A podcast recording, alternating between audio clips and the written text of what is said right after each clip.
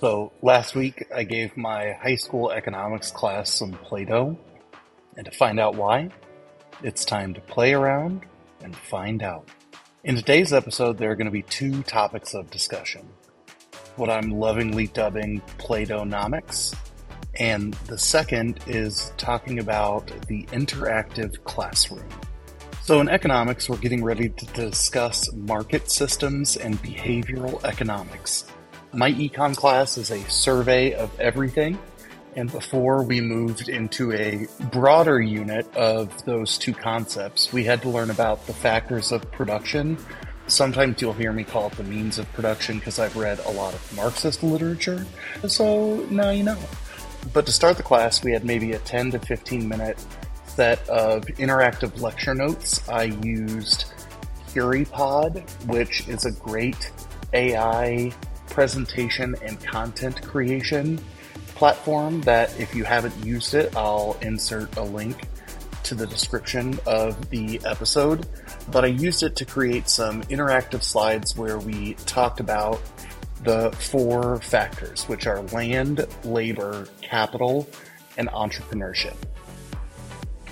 These are very essential concepts to economics, but they're not very sexy to learn about. So I could have given them, you know, a worksheet, a vocabulary activity, things like that where we just kind of bored it into our brain. We took our medicine and moved on. This is where the Play Doh comes in though. At the end of last semester, I ordered about 60 tubs of Play Doh because it was on sale and I had a little bit of money in an activity account sitting around. And I ordered it without a plan in mind. So as I was retooling this lesson from teaching it first semester, I had an idea.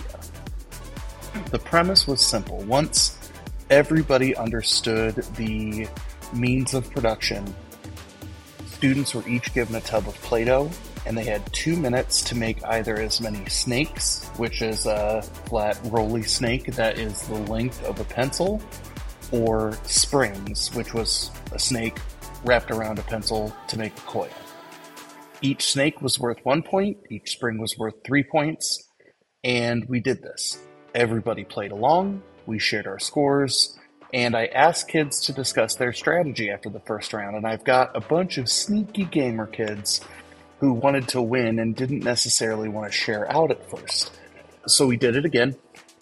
They had 90 seconds, and this time the value of springs increased.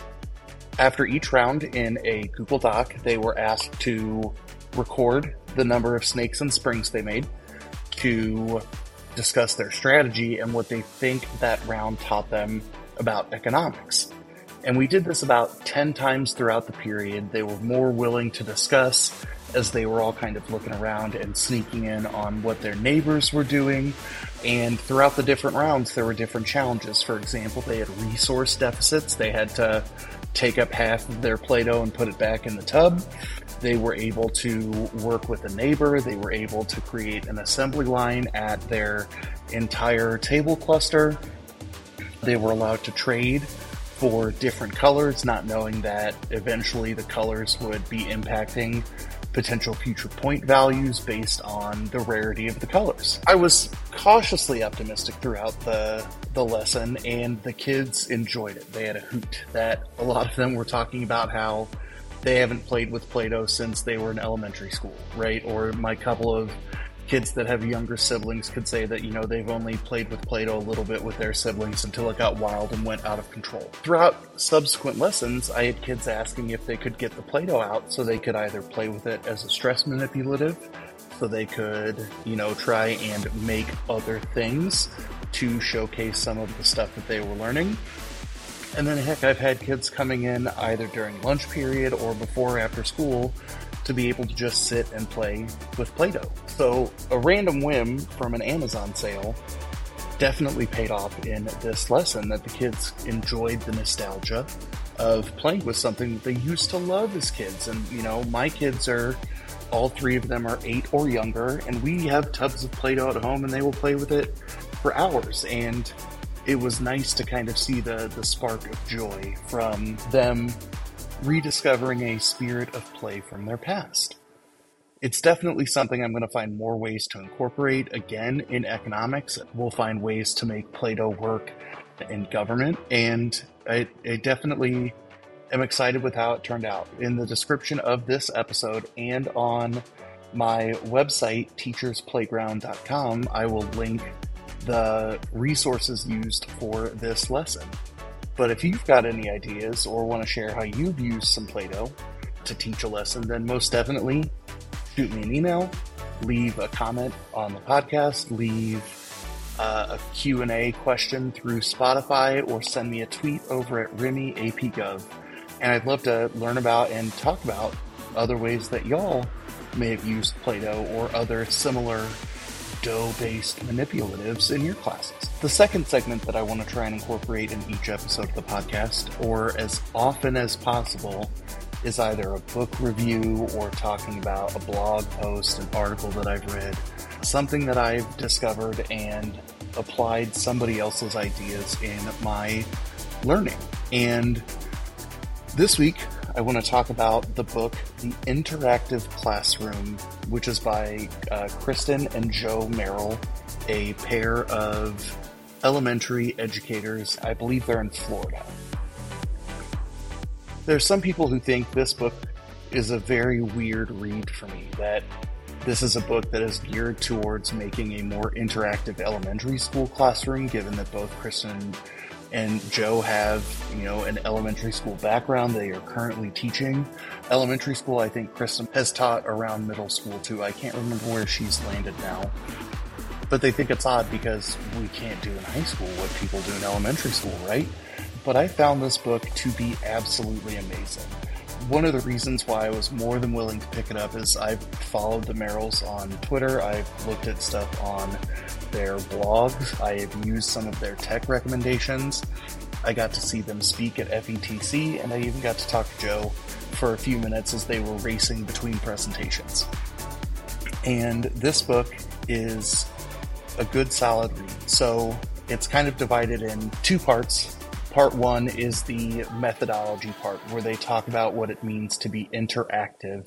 And every time they use that word or phrase, you'll see active in all caps in that word and it's good suggestions on how you can integrate some movement, some playful practice, some student choice or autonomy in what's going on. And then it's how can you take small concepts that you lean into and slowly give more control, give more autonomy, get your students to be more active. And I think this is something that high schoolers still need some extra love on because we don't necessarily expect them to be mindless automatons just sitting and having information deposited into them. They need to be able to apply that knowledge. They need to be able to think about that knowledge. They need to be able to talk about that knowledge in a environment where there's a bit more of a safety net, especially when they're expected to have those analytical skills or to be able to take the reins on their own initiative of what they want to do in college, but they don't necessarily have the safety net to get there.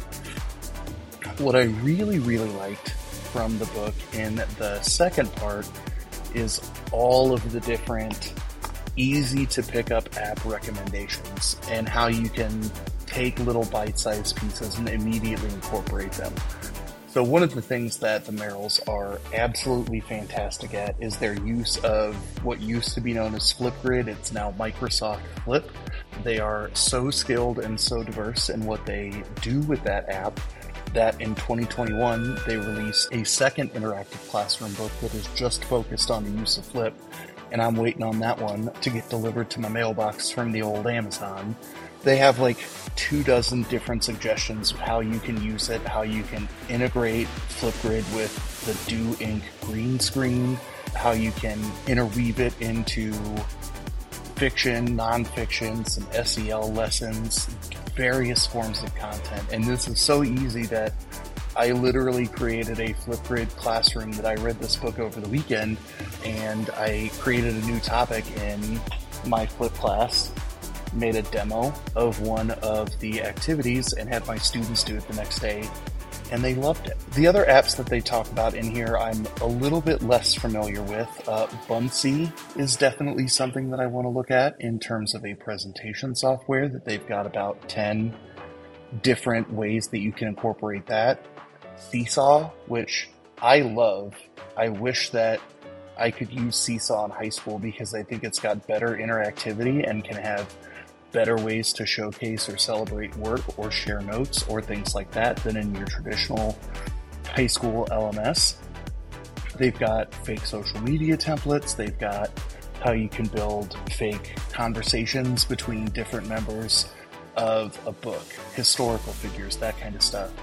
And one of the things that they've got that I am going to definitely figure out how to do is a digital scoot activity where all, you know, 25, 30 kids in my class are doing different tasks at the same time by spreading devices out across the room. They've also got little suggestions in terms of how to use Book Creator, how to use Apple Clips, how to use just about everything that was kind of rising into goodness in 2019 when this book was released. And I absolutely loved it. I shared some books on Book Creator on Twitter that I created after reading their book, and I've started implementing some of this stuff in my classes two or three days after reading it. So You'll see the link to follow the Merrills in the show description. You'll find the link to the book and a link to other things that I've created that have been inspired by the book, both in the episode description and up on my website. So that's it. This is our first full episode of Play Around and Find Out. I hope you enjoyed listening to my musings about Play Doh in the classroom. Have you read the Merrills book? If so, let me know of what you think of it. Again, shoot me a message, tweet at me, send me an email, leave a Q&A on Spotify, leave a comment wherever you listen to podcasts. Are there similar books that I need to be checking out? I've got a few more books on playful pedagogy that are on my to read and eventually to talk about list. So you can let me know those things as well. But definitely give those folks a follow. Definitely find some Play-Doh or other kinds of easy manipulatives for your students to pick up and play with regardless of your grade level band that you're teaching. And I want to thank you for listening again. As always, y'all, it's time to go play around and find out.